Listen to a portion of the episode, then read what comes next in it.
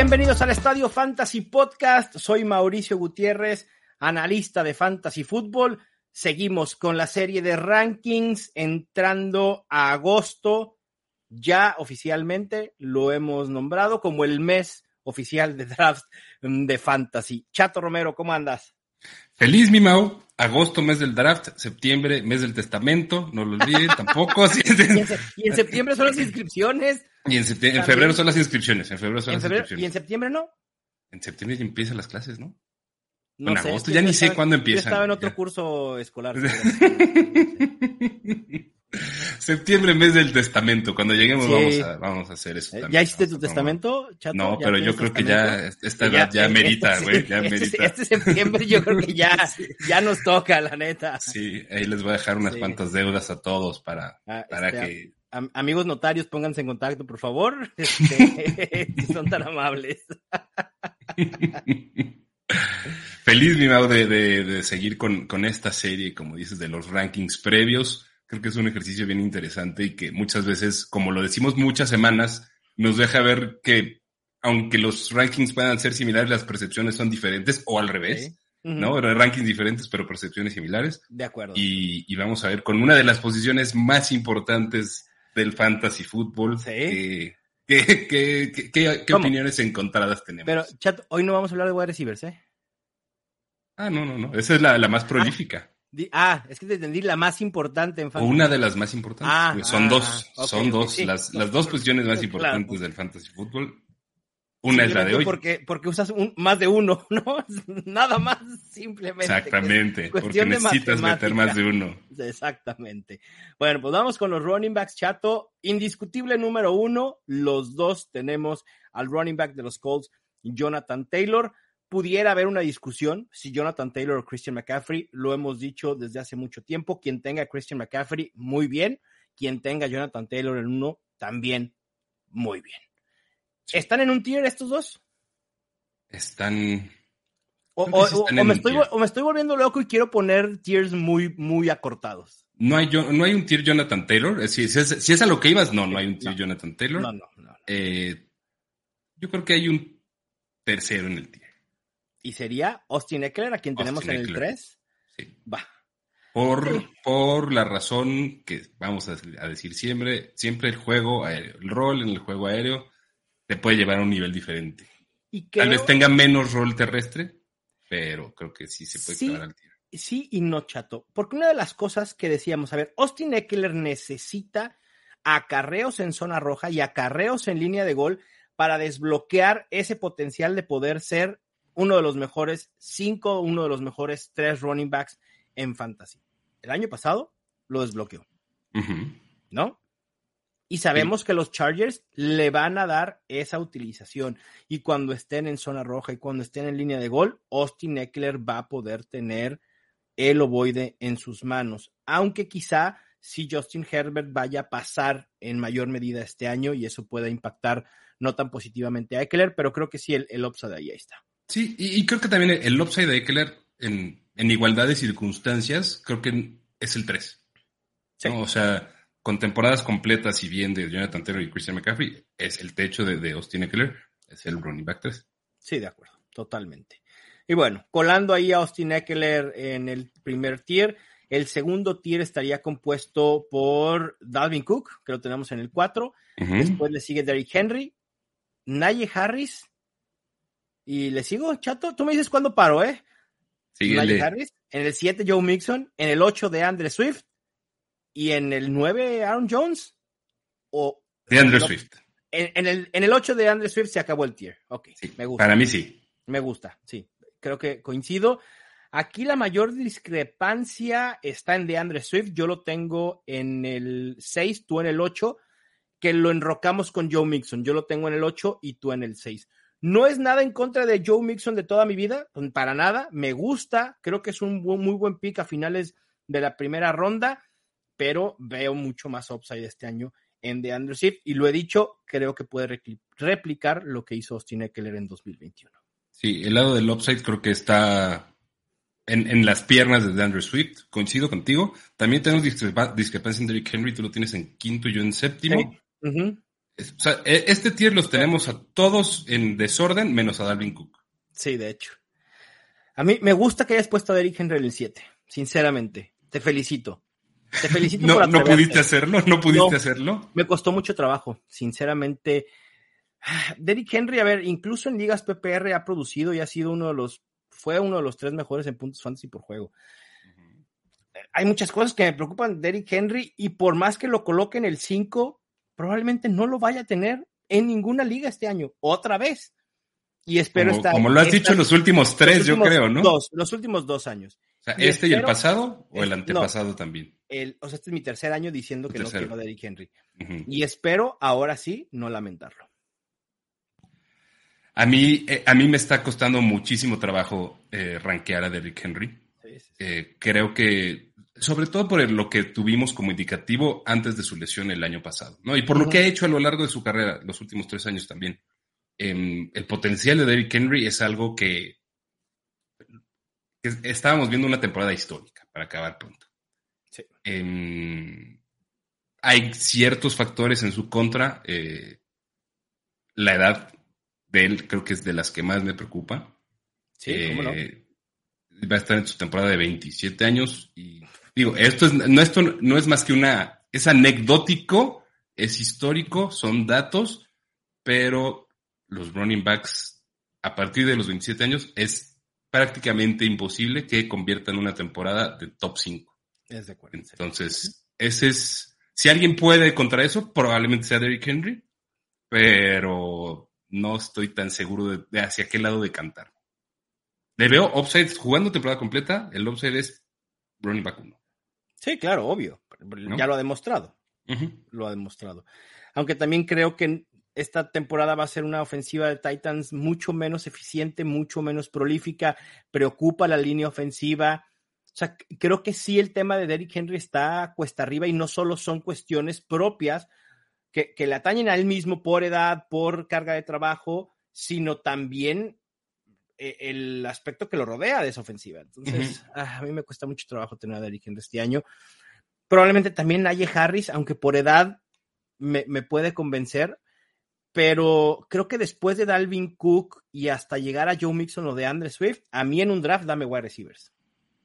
Yo, mira, por ejemplo, ahí, aunque los tenemos rankeados similar, yo estoy con estos ocho wide receivers que hemos mencionado, yo me los encuentro en un draft en, primera ronda, tal vez incluso en el pick 8, 9, y sí voy por ellos. O sea, sí voy por ellos, porque creo que es, un, es la clara línea de donde puedes dejar de tener un running back claro y contundente y que tenga el upside de separar a tu equipo del resto de los equipos de, tu liga, si, puedes hacerte de uno de ellos. No, no es que piense que necesariamente van a ser más puntos que los wide receivers que podría seleccionar a estas alturas, pero me cuesta muchísimo trabajo dejarlos pasar. Es que sí. Yo estoy imaginando un, escenario en el que Derrick Henry pudiera estar disponible en 1.08, ¿no? Tomando en cuenta que se van Jonathan Taylor, Christian McCaffrey, Austin Eckler, Dalvin Cook, Cooper Cup, Justin Jefferson, eh, y ponle Naye Harris. Y en el 8, Derrick Henry, Ahí te la uh. dudarías, ahí sí te la pensarías, ¿no? Sí, sí me la pensaría, pero probablemente iría wide receiver o incluso de Andre Swift. Ah, es muy difícil. Pero bueno. Vas a dejar pasar a Derrick Henry, me late otra vez. Este probablemente, probablemente sí. Y además, espero de verdad que en la mayoría de ligas en las que participe no me pongan en ese predicamento y que se lo lleven en los primeros cinco picks y listo, me, quito de problemas, a menos que yo tenga alguno de esos primeros cinco picks. Exacto. Pero me facilita las cosas porque eh, pudiera ser Austin Eckler, pudiera ser Dalvin Cook, incluso me animaría a ir por Justin Jefferson por sobre Derrick Henry, incluso en half PPR. Bueno, vamos al tercer tier de running backs que lo encabeza en el número 9 Aaron Jones, después le siguen Leonard Fournette, Saquon Barkley, Alvin Kamara, Nick Chubb, Javonte Williams y James Conner. Y creo que aquí le paramos. ¿O agregarías a Brice Hall con el 16? Yo sí agregaría a Brice Hall. ¿Agregamos a Brice Hall y agregamos al ruquito Ezekiel Elliott o no? o ya es too much? Yo lo tengo en el siguiente tier. Y la verdad también tengo a James Conner en el siguiente tier. Ya sé que me la vas a aventar. obvio, obvio, a ver, y ese aquí nos vamos a poner o la máscara de luchador o los guantes con, para, para defender el traje de nuestra postura. El traje de su. Eh, no, no, no está Ya te lo habías comprado, me habías exacto, no lo lavado. Sí, está en la tintorería. Está en la tintorería. Sí, sí, sí. Me da miedo que me lo vayan a encoger, entonces. se, va a ver más padre. Para, que se vea, para que se vea tu más reciente tatuaje, el traje. Me, me, me van a decir, oye, ¿te crecieron las nalgas o se encogió el traje de sumo? Pues a lo mejor las dos, las dos. Sí, probablemente. Pero bueno. Eh, bueno, yo sí voy a dejar a James Conner en ese tier, así que el Elliot no, y a Brice Hall pudiera dejarlo. Entonces tenemos un tier bastante amplio, ¿no? De U 2, 4, 6, 8 running backs aproximadamente. 7, 8, sí, con Conner va. Dejamos a Conner. Dejamos a Conner. Bueno, a ver, haciendo, haciendo ¿no? la anotación de que tú lo dejas fuera, yo lo dejaría dentro. Y los dos sacamos Ezequiel Elliott. Sí. Entonces, vamos a decir de tier de 8, me gusta Conner. Creo que tiene chance de estar en ese tier. Es más, yo tengo a James Conner en el 12, tú tienes a James Conner en el 18. De hecho, tienes más arriba a Ezekiel Elliott y a Brice Hall. Así es. Eh, Brice Hall me fascina. Lo de Ezekiel se me hace muy difícil de defender y creo que ni siquiera voy a entrar en esa conversación. A mí no se me hace tan difícil de defender, chato. Por ADP, ¿eh? Ezekiel Elliott como el running back 17. Ah, no, por ADP está súper bien. Luce fuera de lugar. Sí, y, Mau, o sea, lo llegué a tener rankeado por ahí del 22 o 23. Sí, yo también, de hecho lo subí, en estos últimos rankings lo subí, pero dije, no, este tampoco puedo subirlo tanto. Es que sabes que, a ver, Ezequiel, algo que también tiene, ¿sabes que, ¿sabes cuántos años también? 25. 27. no, Ezequiel no tiene 27. Sí. sí. Es que Ezequiel lleva una eternidad en la NFL, Mau. Lo vemos como todavía una reciente y flamante adquisición de, los Cowboys, pero tiene 27 años. Em, y creo que es algo que mal que bien me limita de hacerlo. Ya sé que el año pasado lesionado y tocado y estando mal y viéndose peor que Tony Pollard y lo que tú quieras. Top 10. Top 10, ¿no? Este, difícil argumentar algo contra eso porque es cierto. O sea, no hay nada más predictivo de puntos fantasy futuros que la producción previa. 27 eh, Pero llega un punto llega un punto, no te, no te estaba inventando. No, no, no, ya sé, nada más quería ver si estaba más cercano de los 28 o de los 26. ¿Y de cuál está más cercano? No sé, todavía no lo, no lo defino. si ya tiene 27, ya está más cercano de los 28 que de los 26. No, porque pudo haber cumplido ayer. Igual. Estás más cerca de los 26. pero de los 26 recién cumplidos. Pues sí, porque ya el pasado no se puede regresar. Oye, pero, a ver, yo creo que sí, el tema con, con, con es que me, cuesta trabajo verle más potencial. Y, creo que puede, puede llegar a ser uno de los más grandes robos, deja tú de la temporada, de la historia de los drafts de fantasy. Sí, que ahí con el ADP que está, que está teniendo y cómo lo estamos rankeando. En algunos lados. Sí, sí, o sea, puede llegar a ser un verdadero y absoluto robo. Pero, ¿y si hablamos del otro tier que estábamos hablando antes de... Estamos hablando del que no está en este tier. Del que no está en este tier. Ah, pero hay... ¿De quién vamos a hablar? Creo que de, muchos ya está todo dicho. Sabemos el potencial de Aaron Jones, por lo que los Packers lo pueden usar por aire. Block Leonard Fournette es para la ofensiva de Tampa Bay ese potencial de touchdowns. Saquon Barkley, un upside increíble que me parece que a finales de agosto, principios de septiembre, que no le sorprenda si Saquon Barkley empieza a irse a finales de primera ronda, principios de segunda. Alvin Camara, que ya la, su audiencia del juicio se ha aplazado para octubre y parece ser que no habrá una, una solución hasta o una posible suspensión, sino hasta 2023. Aún así, no lo tenemos como top 8.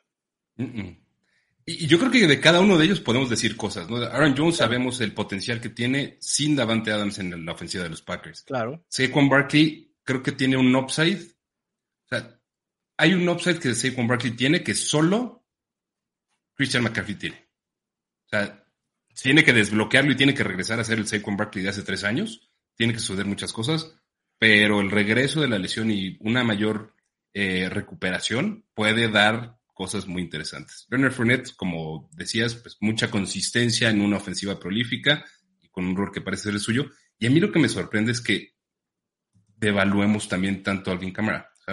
¿por, qué es? ¿Por, por, por la falta de rol terrestre, por la poca eficiencia que tuvo corriendo el año pasado? Sigue teniendo muy buen rol aéreo, eh, ¿Será que James Winston será menos propenso a pasarle el balón a Alvin Kamara? Pero sorprende, ¿no? O sea, como que salta un poco. Sí, sí salta, pero creo que hay factores para, para poderlo colocar ahí.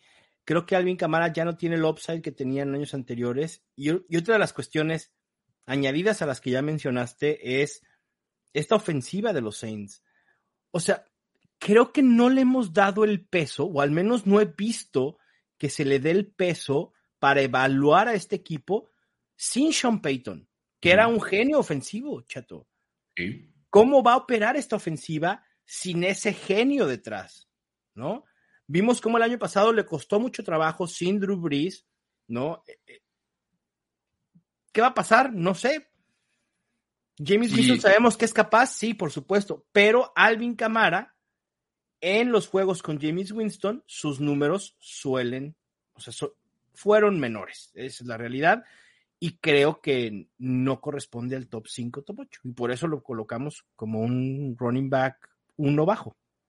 Sí, es un uno bajo por el momento, o al menos esa es la percepción que traemos, ¿no? Sí. Em, y, creo que puede haber, la ofensiva se va a ver muy diferente. Se va a ver muy diferente. Denis Allen, a pesar de tener una, una buena experiencia en la NFL, ¿no? Como, como coach y como incluso como siendo head coach en algunos momentos, creo que puede va a ser algo diferente a, lo que habíamos visto con Sean Payton. Creo que seguir teniendo la, esperanza de que las cosas van a ser iguales no necesariamente va por ahí. Entonces, sí, a mí Alvin Camara creo que puede llegar a ser una sorpresa agradable, pero el upside de, un top 5, de un top 7, lo veo ya un poquito complicado. Quienes a principios o mediados de julio encontraron a Alvin Camara en la ronda 3 o 4, creo que puede también ser un, regalo. Su ADP seguramente estará eh, subiendo en las próximas semanas. Eh, Nick Chubb, talento indiscutible, situación complicada. Hoy hubo rumores que Karim Hunt demandó un trade y los Browns le dijeron no, no, vas, no, vas, a ningún lado.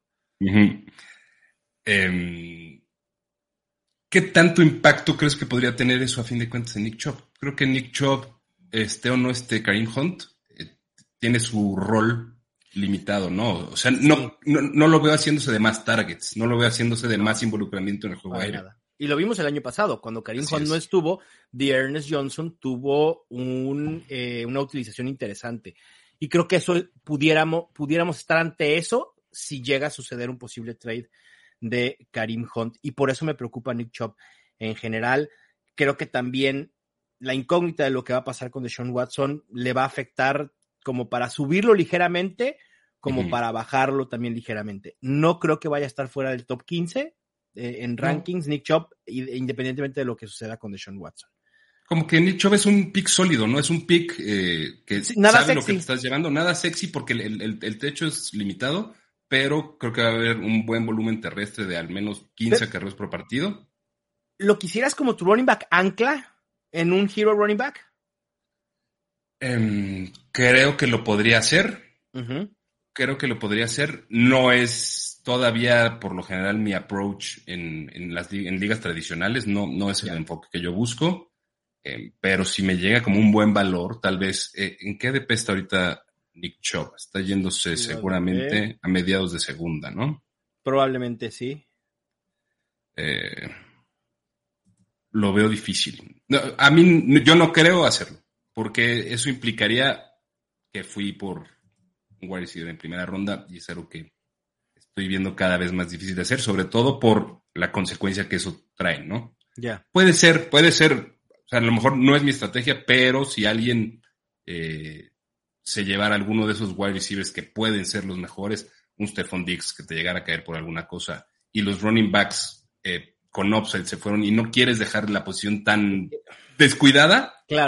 Claero. Puedes decir por Nick Chubb. ¿Sabes qué, chato? Imagínate que en tu liga hubiera ocho chatos que dicen quiero running back en primera ronda o nueve chatos. Quiero running back en primera ronda. Y que esos nueve chatos estén justo antes que ti y tengas el 10. Te va a caer Justin Jefferson, ¿eh? Te, obligan a, a draftear a Justin Jefferson. Y, me ha pasado en, muchas ligas, ¿no? y, en el, y, en el, regreso, Nick Chubb puede ser un buen running back ancla. Sí, de acuerdo. De acuerdo Sólido, nada sexy, sin upside, pero te sirve, te funciona, Para, lo que estás eh, intentando. Después tenemos a Yavonte Williams, que también creo que va a ser un pick nada sexy. O sea, perdón, sí es un pick sexy porque todo mundo ama a Yavonte Williams y, espera que Yavonte Williams se convierta en Emmitt Smith en algún momento en su carrera, ¿no? O en Walter Payton. Bueno, decíamos que, eh, que, la gente espera que algún momento en la carrera de Javonte Williams se convierta en Emmitt Smith o en Walter Payton, pero no va a pasar este año, ¿no? Eh, por eso es un pick sexy, pero a la vez no lo es. Es un pick seguro como un running back dos alto. De acuerdo contigo. O sea, es que la realidad es que Javonte Williams es un jugadorazo, es un super running back. pero Melvin Gordon también lo ha sido. Ya no está en lo mejor de su carrera, evidentemente, pero todavía plantea algo de competencia. Y, o sea, Javonte Williams no puede ir más allá de esto con una participación y con un rol similar al que tuvo el año pasado. Tendrían que suceder muchas cosas, ¿no? Si se mantiene ese split 50-50, que no debería ser el caso. Creo que se, debería, se tiene que ir más a favor de Javonte Williams, pero no va a terminar en un en una partición del 70% del backfield de los Broncos. Eh, al menos no parece que eso vaya a suceder. Javonte Williams es, es, es bien fregón tenerlo en tu equipo y draftearlo por lo que representa verlo como jugador, pero creo que también está limitado, de hecho, mientras exista Melvin.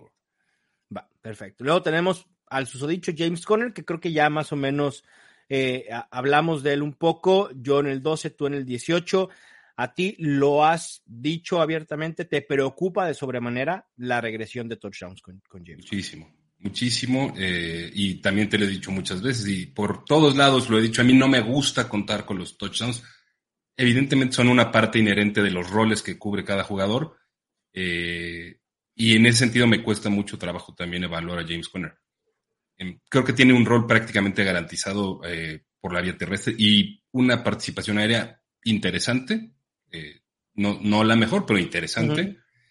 Pero contar con los touchdowns me va a costar mucho trabajo. Sí, creo que tiene el techo de pegarle a, un running back 10 con las cosas sucediendo con el año pasado. Pero creo que su, su posición más, eh, o, donde debería estar ubicado en los rankings es tal vez en el 15, donde lo tenemos en, en, consenso. Exactamente. Exactamente. Eh, mi tema con James Conner es, a ver, es un jugador que a mí no me gusta, sinceramente, no me gusta como running back. Pero si algo he aprendido en este largo camino del fantasy es que la oportunidad es más importante que el talento.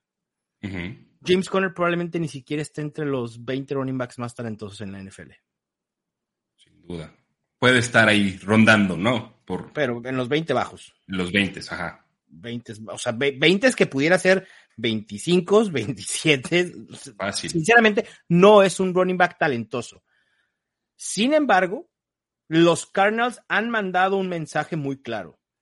No retienen a, James, a, Chase Edmonds, le dan un contrato bastante fuerte a James Conner y eso habla del volumen que puede recibir James Conner. Que va a venir una regresión en touchdowns, por supuesto. Eso es obvio, lógico, y quien no lo quiera ver está cegado, tiene en la cabeza un jersey de James Conner. Pero aún así, creo que por el volumen y la expectativa que yo tengo en aumento en volumen de James Conner, que vimos qué es lo que puede hacer con ese volumen, independientemente de los touchdowns, le va a dar para hacer un running back top 12. Es decir, va a compensar la falta de touchdowns con volumen a través de, yardas, recepciones probablemente también. Eh, por ahí, la llegada de Darrell, ¿fue Darrell Williams? Sí, ¿verdad? Ajá. La llegada de Darrell Williams ah, quizá para algunos pudo significar una un bajón en expectativa en targets y en recepciones para James Conner, pero la realidad es que hoy por hoy los reportes de Training Camp es que Ino Benjamin está en posición de ser el running back 2 y no Darrell Williams.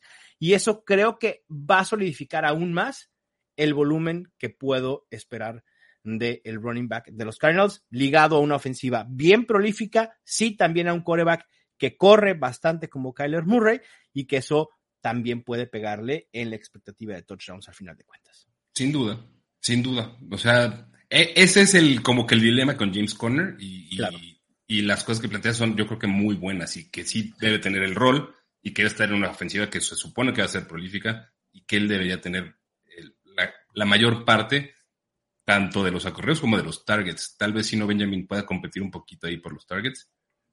Em, yo eh, entiendo que, por ejemplo, como running back 15 decías, como lo tenemos en consenso, me parece un buen rango. Pero su ADP se está yendo en el pick 32 general, chato. Eso es, inicios de tercera ronda. Pues, son mediados de tercera. Es que es justo donde tienes que tomar esa decisión. Yo creo que allí es donde es el punto de inflexión de los drafts, por lo general. Sí. Y, James Conner ahorita. A ver, ¿a quién prefieres tener como, como tu running back ancla? ¿James Conner o a Nick Chubb? Uy. Qué buena pregunta y prefiero a James Conner. Porque está en tercera ronda. No, y porque lo tengo rankeado más alto. En, el vacío, sí, prefieres a Nick Chubb. Prefieres a James Conner, perdón. Prefiero a James Conner, sí, prefiero a James Conner. Por poco, ¿eh? Pero prefiero a James Conner. Entonces creo que, o sea, viendo eso en los rankings está interesante, porque si puedes tener a tu, a tu running back en tercera ronda, pues ya, por lo menos tuviste valores un poco más fuertes, más interesantes en las posiciones en las dos primeras. Pero el problema chato de esa construcción de roster es que tienes que tener otras dos opciones con las que te sientas cómodo como running back ancla por si James Conner no llega. Sí, y yo creo que, lo que con lo que tienes que estar más cómodo es decir, ya no llegó James Conner, me voy a ir a me voy a ir a zero running back. dame a Kyle Pitts, ¿no? A lo mejor dame, ajá, ronda. Exactamente. Sí, sí, y creo que ese es el, lo que tienes que el, girar, ¿no? Como dicen, este, sigging while everybody's sagging. Exacto. ¿no? Este, creo que ahí es lo donde tienes que reaccionar más, no tanto decir, ah, ahora tengo que forzosamente buscar un running back porque ya no va a haber.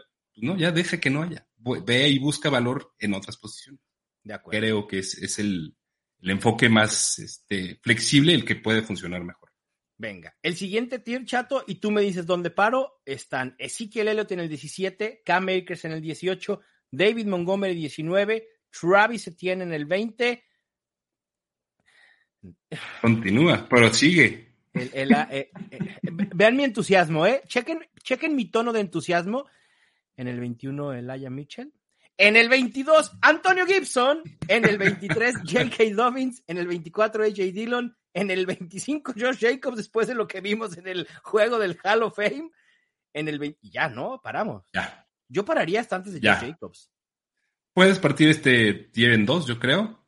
Eh, pero para mí, termina en Josh Jacobs. Ok, bueno, terminémoslo en Josh Jacobs. Entonces, este tier va de Ezekiel Elliott a Josh Jacobs. Y yo no puedo, no puedo poner a Josh Jacobs y Ezekiel Elliott en el mismo tier. Así que o quitamos a Josh Jacobs o subimos a Ezekiel Elliott. Tú decide. Quitamos a Josh Jacobs. ¿Por qué no subimos a Ezekiel Elliott? y subimos a Ezekiel Elliott, las dos si quieres. Para que haya un tier de separación. Sí, total, ¿no? Hacemos las dos creo que quien tiene el upside aquí, eh, Chato, y lo hemos dicho también en muchas ocasiones, es Travis Etienne. Travis Etienne tiene todo para convertirse en un running back top 12. Eh, a mí me preocupa el Aya Mitchell. Creo que la gente lo, sabe y lo tengo rankeado como mi running back 23, tú como tu running back 19.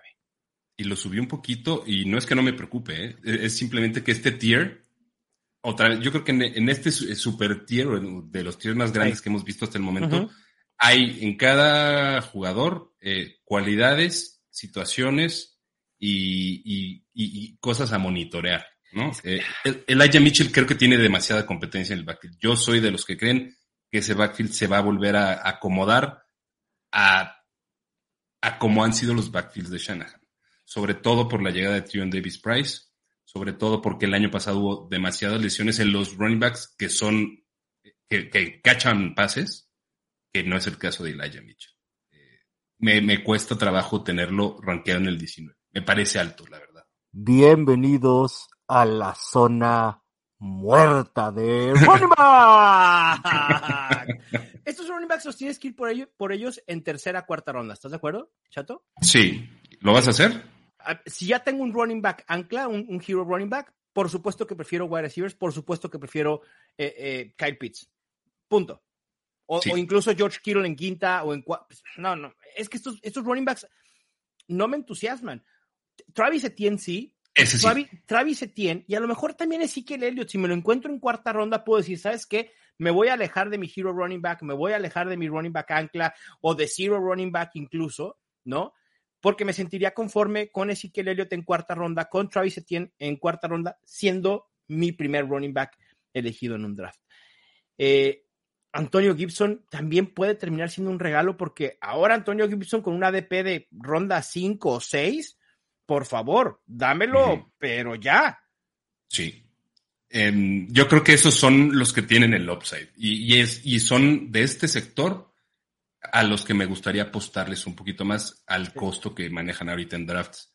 Eh, incluso J. Dillon creo que puede llegar a tener un buen valor, pero no como tu running back ancla. O sea, tal vez si te fuiste zero running back, puedes intentar buscarlo si te cae la sexta ronda, séptima ronda, eh, está difícil. Chato, si, te fuiste, si te fuiste zero running back, como, ya déjalos pasar. Como dijera eh, Obi-Wan, estos no son los running backs que estás buscando. Exactamente, exactamente.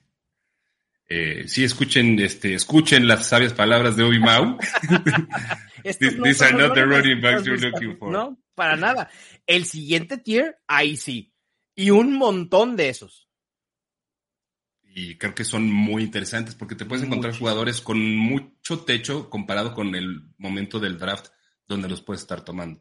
Y uno que, y dos, los dos que más me gustan por, por, techo son Miles Sanders y Chase Edmonds. Sí, de acuerdo. Que son justamente los que siguen en nuestro ranking que encabezan ese tier. Chase Edmonds en el 26, Miles Sanders en el 27.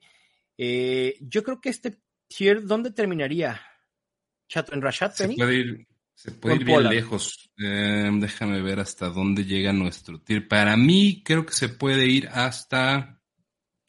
Pollard me gusta todavía, Pollard lo dejo. Em, yo, ahí lo dejaría para que el siguiente tier fuera de tres running backs y sea el tier de novatos con upside de ser o tener un rol interesante después de Brice Estamos muy parecidos en, en, esos tres novatos. Me gusta, va. Sí. Partimos, partimos el tier hasta Tony Pollard. Va, entonces este tier, lo, como ya lo dijimos, lo encabezan en el ranking 26 Chase Edmonds, en el 27 Miles Sanders, después tenemos en el 28 a nuestro Clyde Edwards Hiller de toda la vida, que ahora hasta puede ser Isaiah Pacheco una amenaza para Clyde Edwards Hiller. No, no se crean, es amenaza para Ronald Jones, ¿eh? Es amenaza para Ronald Jones. Isaiah Pacheco probablemente fue el running back que más subí en rankings en esta última actualización, porque creo que ni siquiera lo tenía en rankings. Yo sí lo tenía y también lo subí, pero sí, fuerte, digo, sigue estando fuera del top 50, ¿no? Sí, claro, pero una de las estrellas hasta ahora de, de Trading Cap. En el 29 tenemos a Damian Harris, en el 30 tenemos a Devin Singletary, en el 31 tenemos a uno de nuestros favoritos a ser elegido en esta zona y es Ramondre Stevenson independientemente de si han ido Hero Running Back, Running Back Robust o Zero Running Back. Ramondre Stevenson para mí puede ser un league winner. En el 32 tenemos a Karim Hunt, 33 Kenneth Walker, Cordarel Patterson en el 34 con una discrepancia sensacional. A mí Cordarel Patterson comienza a gustarme cada vez más. Yo lo tengo en el 29, tú en el 39. Melvin Gordon en el 35, Rashad Penny en el 36 y cerramos con Tony Pollard en el 37. ¿De cuál quieres hablar, Chato? Mm, de Melvin Gordon ya hablamos. De, de creo que es buen, es buen momento para hablar y tal vez de, de Kenneth Walker. Mira, a mí Cordarel Patterson me, me comienza a entusiasmar, Chato, porque creo que, a ver, lo que vimos el año pasado, creo que puede ser un signo de lo que podemos ver en utilización, no en producción y no en rangos de producción de lo que vimos las primeras semanas que fue espectacular, que era un running back o wide receiver top 12, pero creo que ahora lo estamos menospreciando bastante. Eh, creo que al final de cuentas, en Atlanta hay lugar para el Patterson como running back y como wide receiver por la falta de opciones detrás de Drake London y de Kyle Pitts. No me extrañaría que el Patterson fuera el tercero en targets y quizá en una de esas, sin mucha diferencia en targets por juego respecto de Drake London. Eh, y además de la utilización como running back, me intriga el Patterson. Y el ADP es ronda 7, 8. Y puedes tener al running back 1 de su equipo. Y cuando me refiero a running back 1, es al de más toques. Probablemente Tyler Algier, que llevo toda la vida diciendo mal su nombre, su apellido, hasta antiermente de que es Algier y no ¿Sí es Algier? Sí es Algier y no Algier, o no me acuerdo ni cómo le estaba diciendo. ¿Y cómo, ¿y cómo te enteraste? Este, porque me metí al documento de nombres de la Ah, de los Dallas. ver cómo se pronunciaba. Pero bueno, Es así Eh, como el de, el de Dallas Goddard, por ejemplo, chécalo también. ¿qué es? ¿Cómo está las? ¿Goddard? Goddard. Goddard, Goddard. O sea, de God. God, ajá, de, de Goddard. Ah, es correlación, correlación. O sea, ya tenemos a Godwin y a Goddard. Y a Cordagod. Y a Cordagod, exactamente. Cordagoat. Cordagod. Cordagoat también. Eh, y entonces, en ese sentido, con el Patterson es prácticamente una inversión que no te cuesta nada. Sí, sí, y, y lo veo también. Yo, a, a lo mejor lo que. o- Otra vez lo que tenemos que empezar a, como a buscar es si estamos eh, tratando de encontrar al Cordell Patterson de, de las semanas en las que fue la explosividad nunca antes vista en, en la NFL en una racha de partiditos. eh, si, si queremos buscar a ese jugador, creo que es el proceso no correcto. No, ¿no? por- Pero, por pero creo que sí puede haber un rol bien importante, como tú dices, como el tercero e incluso compitiendo con Drake London por el segundo en targets. Sí. Eh, yo lo tengo más claramente como el tercero, pero creo que sí hay una, hay una discusión a tener ahí. Eh, y por qué no que Tyler Algier y Cordell Ujú. Patterson estuvieran al mismo tiempo en el terreno de juego. No es como que haya Claro. mucha competencia por, por otros lados en, en la ofensiva de Atlanta. Para nada. Por supuesto que sí, también preveo, preveo eso. Si ya lo vimos el año pasado con Mike Davis y Cordarel Patterson, ¿por qué no ¿Con quién? con, con Mike Davis y Cordarel Patterson? Oye, Mike Davis, a mí me dijeron que Mike Davis era buena opción el año pasado, chato. ¿Qué onda? Había quienes estábamos drafteando en el Estadio Fantasy Bowl a Mike Davis como nuestro running back 2. En el Estadio Fantasy Bowl y en todos los demás drafts que hicimos. Ay, Mike Davis, ¿cómo te quiero, Mike Davis? ¿Cómo te quiero? Ay, qué padre. ¿verdad? Es que lo, lo peor es que Mike Davis fue. Ya, no voy a hablar de Mike Davis. Ya, vámonos. ¿Algún otro? Rashad Penny, Kenneth Walker.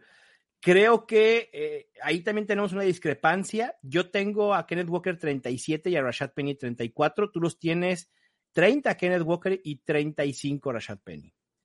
Y es curioso porque a mí me gusta más como jugador Rashad Penny. Creo que puede llevar un poco más eh, de mano en, en ese backfield por, por la vía terrestre, pero Kenneth Walker tiene más upside desde mi punto de vista. Entonces, Sí. pues, nada más por eso que, o sea, creo que los dos son dignos de draftear, sí que pueden ser eh, buenos running backs para buscar en, en, ya en este sector, Sí, de acuerdo. pero ninguno me entusiasma sobremanera. Creo que Kenneth Walker tiene un poquito más de upside. Nada más. Sí, estoy de acuerdo. ¿Quieres hablar de algún otro o nos vamos ya al, al tier novatesco? ¿Qué esperar, ¿Qué esperar de Tony Pollard? puede ser un running back. A ver, creo que va a terminar siendo un running back 3 sólido, con semanas de pico en que te va a dar números de top 24.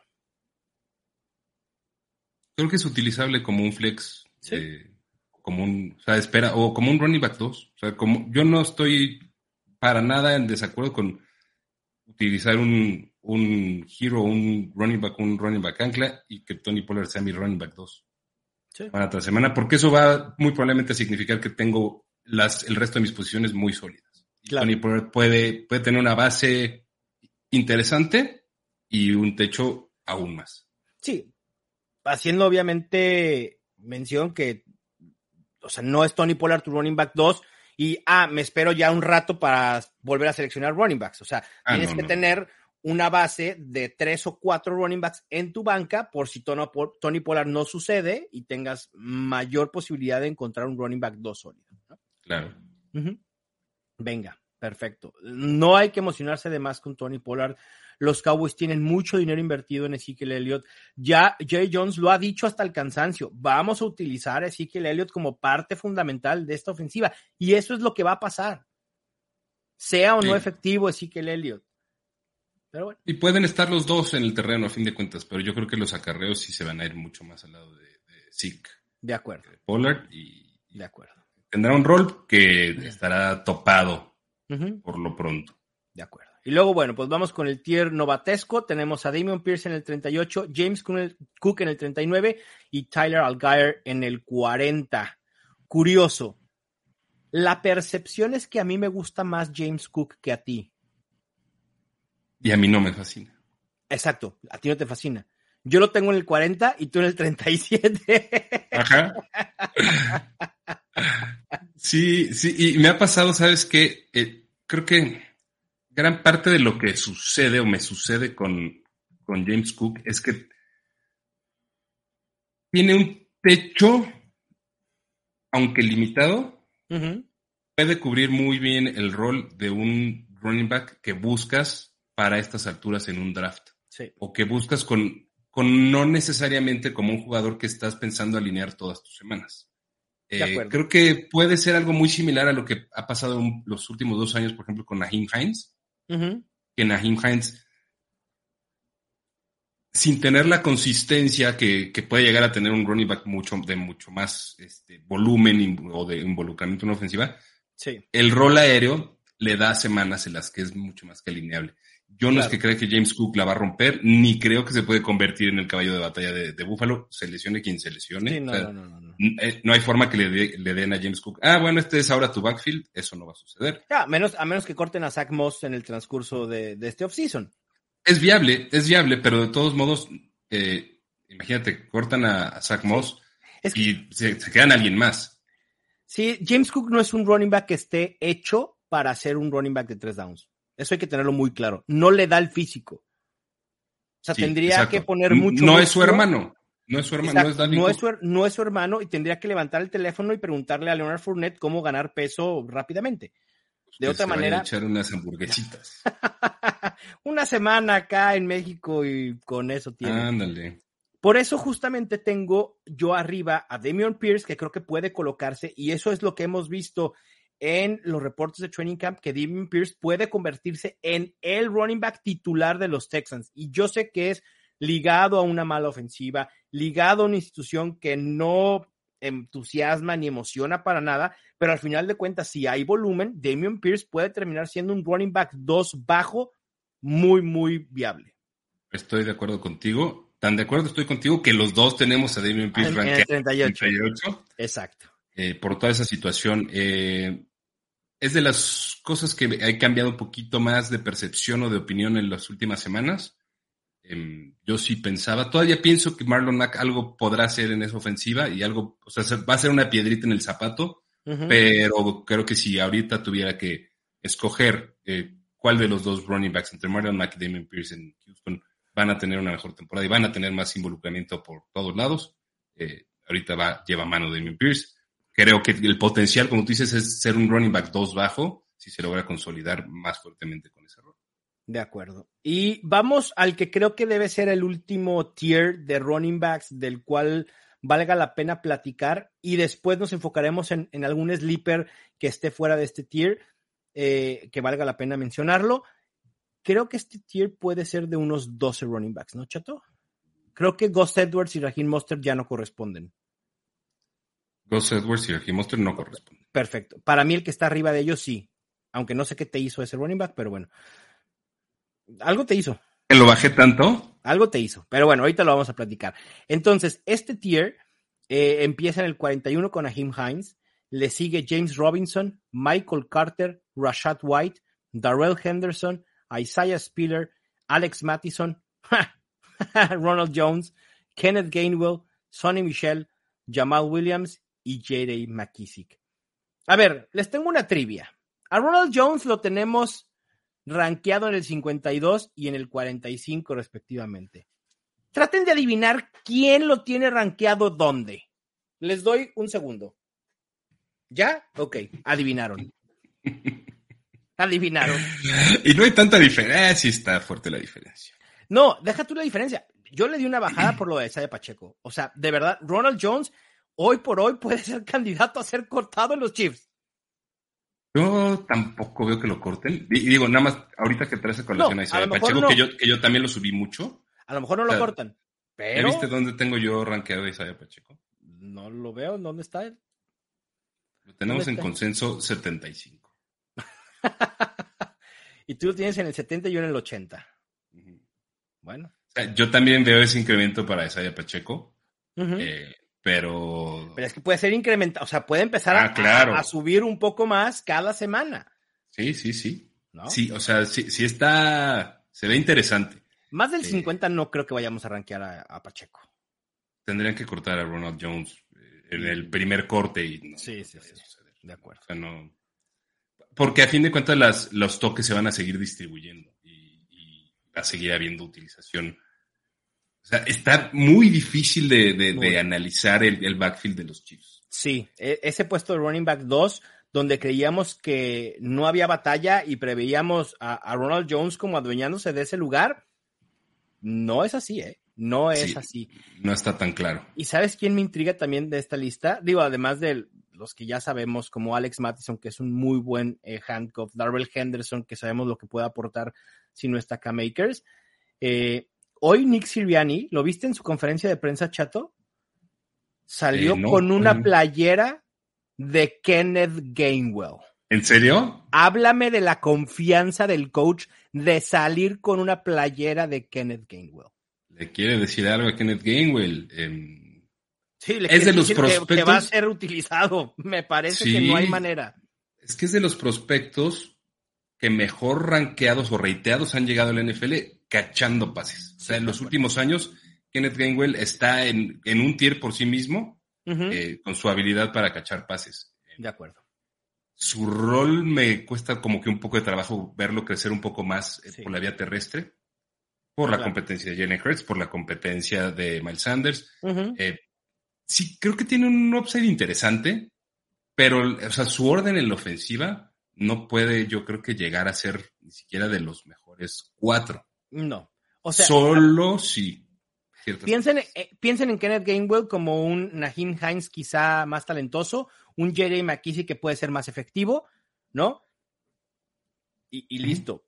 Sí es alguien que vale la pena tener en, mente o en la mira en últimas rondas, sin duda. De acuerdo, de acuerdo. Sin duda.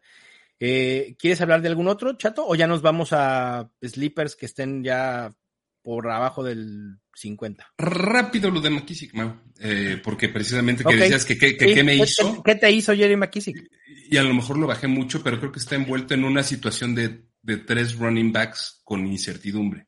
Ok. Eh, y Jerry McKissick, si algo ha tenido eh, a lo largo de su carrera y sobre todo en historia reciente, es volumen aéreo, ¿no? Y, y rol de terceros downs en Washington. Y creo que eso le da algo de potencial mucho mayor al que yo estoy viendo o tratando de, dilucidar de, ese backfield. O sea, yo lo tengo arrancado como el 61, ¿no?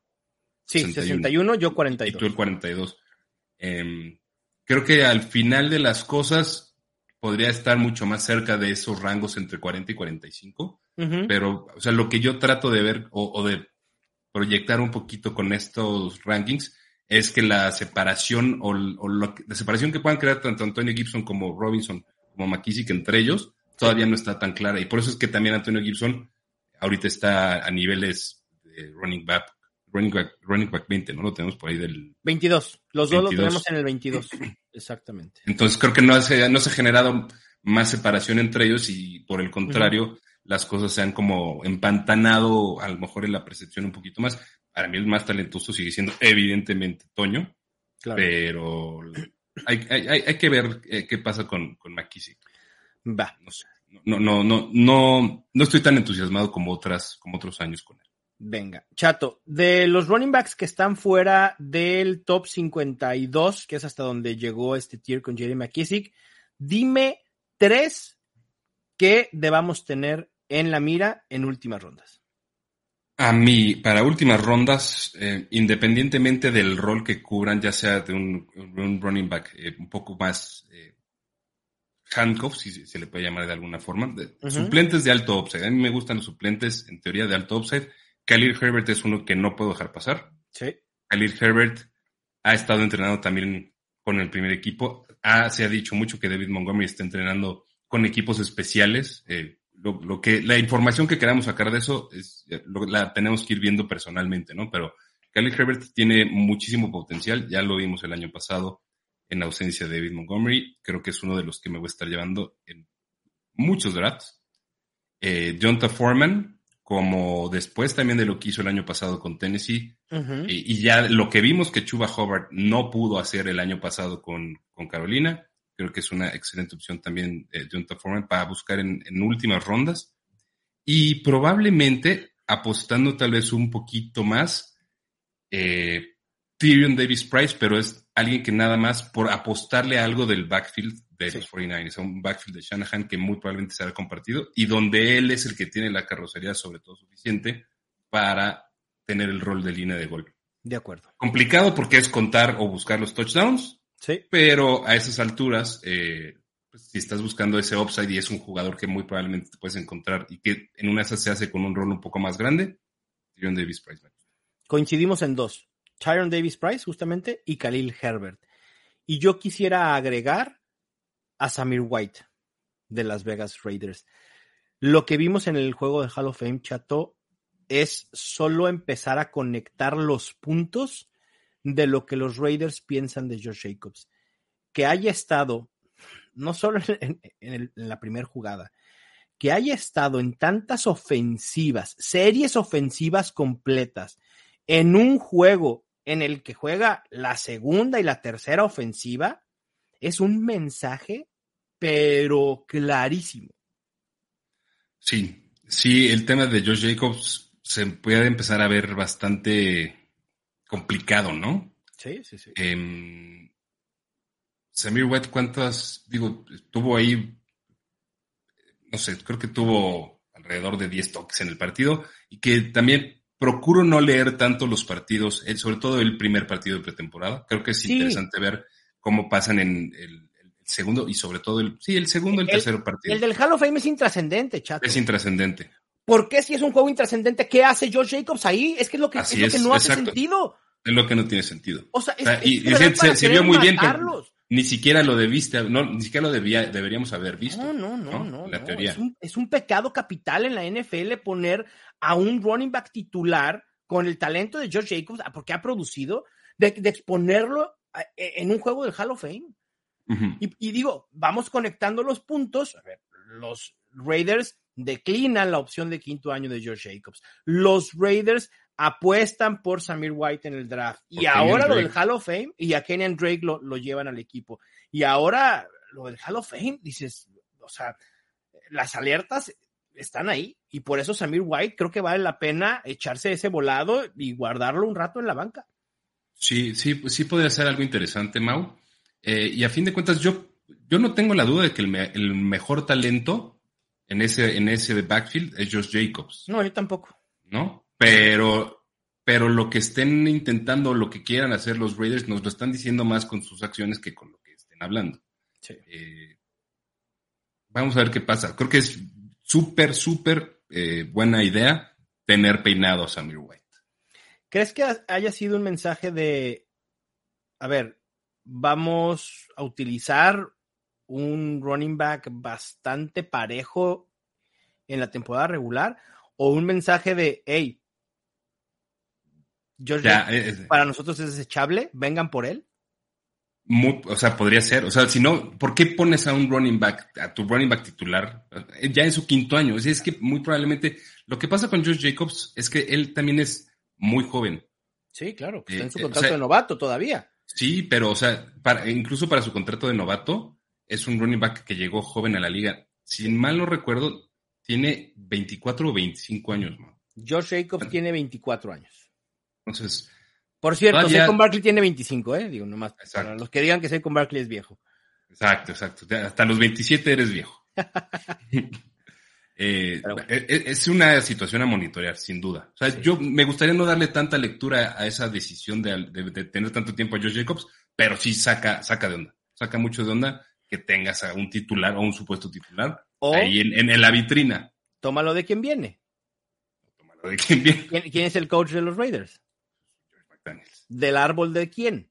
No, no, no, no. O sea, ya quiero ver ese, ese, ese backfield este, belichiquesco. Exacto. Pero bueno. No sorprendería, ¿eh? No, no, no, para, para nada. Hay, que estar monitoreando eh, el tema de Josh Jacobs y los running backs en los Raiders. Bueno, pues Chato Romero, acabamos con nuestros rankings de eh, running backs. Nos echamos un poquito más de 35 minutos, mi Mau, como siempre, extendiendo aquí la, la, dosis, pero creo que bien, o sea, es una posición y sobre todo en los rangos a los que nos metimos. Claro creo que es interesante. Sobre todo yo creo que lo más importante es seguir monitoreando, por lo menos cada día de aquí a que sean sus drafts.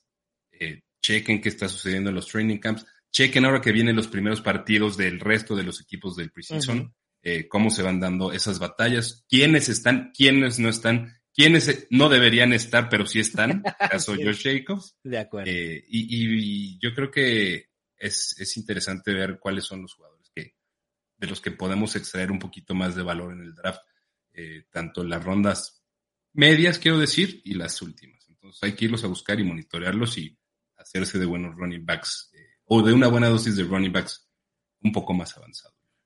Totalmente de acuerdo.